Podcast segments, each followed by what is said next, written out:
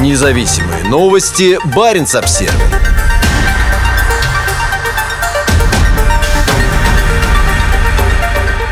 Несмотря на сложности, к порту в российской Арктике сквозь льды идет караван. Сложная ситуация на Северном морском пути вызвала у перевозчиков недовольство и отчаяние. Тем не менее, на этой неделе курс на Пивек взял конвой в сопровождении мощного ледокола «Арктика». После неудачной попытки пройти из Архангельска в Пивек в середине ноября суда инженер Трубин, Полар Кинг и Юрий Аршиневский снова идут по затянутому льдами Севморпути. На этот раз их сопровождает самый мощный в мире атомный ледокол «Арктика». Это первое плавание нового ледокола в восточном секторе СМП. Судно, вошедшее в эксплуатацию в 2020 году, этой осенью прошло в Санкт-Петербурге техническую модернизацию. По состоянию на 21 декабря караван, в состав которого также входит неатомный ледокол «Диксон», медленно двигался к северу от полуострова Таймыр. Ожидается, что в течение этой недели суда дойдут до пролива Вилькицкого, а к середине января доберутся до конечного пункта назначения – Певека. Морской лед здесь быстро набирает вес. Почти весь Севморпуть сейчас покрыт слоем льда толщиной не менее 30 сантиметров. Сухогрузы инженер Трубин, Полар Кинг и Юрий Аршиневский везут строительные грузы для крупных промышленных объектов на Чукотке, в первую очередь для Баимского месторождения меди.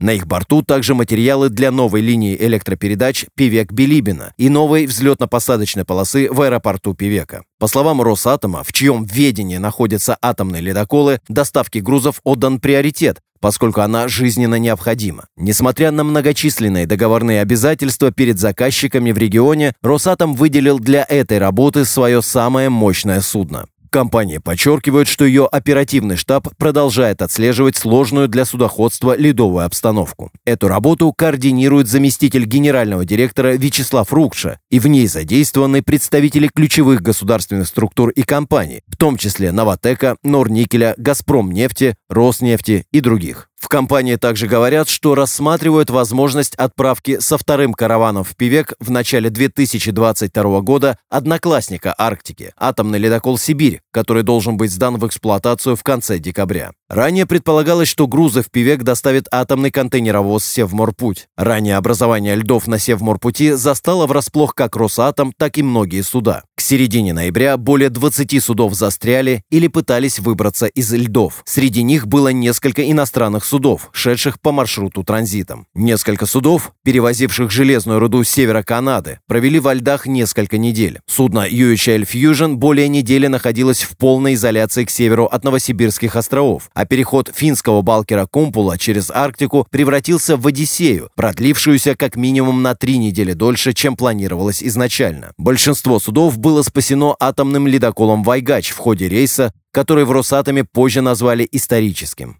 Однако серьезные проблемы со льдами и дефицит ледокольных мощностей у Росатома могли серьезно подорвать репутацию Севморпути. Ряд перевозчиков выражает сильное недовольство действиями Росатома в этой ситуации. И несмотря на неоднократные заверения с российской стороны, влиятельные представители отрасли могут перестать рассматривать СМП в качестве безопасного и коммерчески жизнеспособного торгового пути. В комментарии Баренц Обсервер судоходная компания ESL Shipping подчеркнула, что инфраструктура на Северном морском пути остается слабо развитой. В целом мы видим в российской Арктике большой потенциал, но опыт этого рейса показывает, что инфраструктура здесь не так развита, как в Балтийском море, а погодные условия могут быстро меняться, сказал специалист компании по коммуникациям и устойчивому развитию Оли Туоминен. Он добавил, тот факт, что в районе работал только один ледокол, вызвал некоторые задержки при переходе. Ряд других других компаний выразил серьезное недовольство тем, как Росатом управлял ситуацией. Росатом не был готов, и компания не смогла выполнить свои контрактные обязательства, сказал Баренц Обсервер, представитель одной из компаний. Застрявшие на маршруте суда прибыли к месту назначения намного позже первоначального расписания, а часть из них в итоге вообще не смогла пройти по маршруту. После нескольких дней ожидания ледокола на западной оконечности маршрута суда Тикси, Ямал Ибрис, инженер Трубин, Полар Кинг и Юрий Аршиневский были вынуждены вернуться в Архангельск. А сухогруз «Витус Беринг», направлявшийся из канадской Арктики в Сингапур и прождавший несколько дней проводки по маршруту, в конечном итоге был вынужден пойти через Суэцкий канал. Такое изменение маршрута могло обойтись компании более чем в 2 миллиона долларов. Независимые новости. Барин обсервис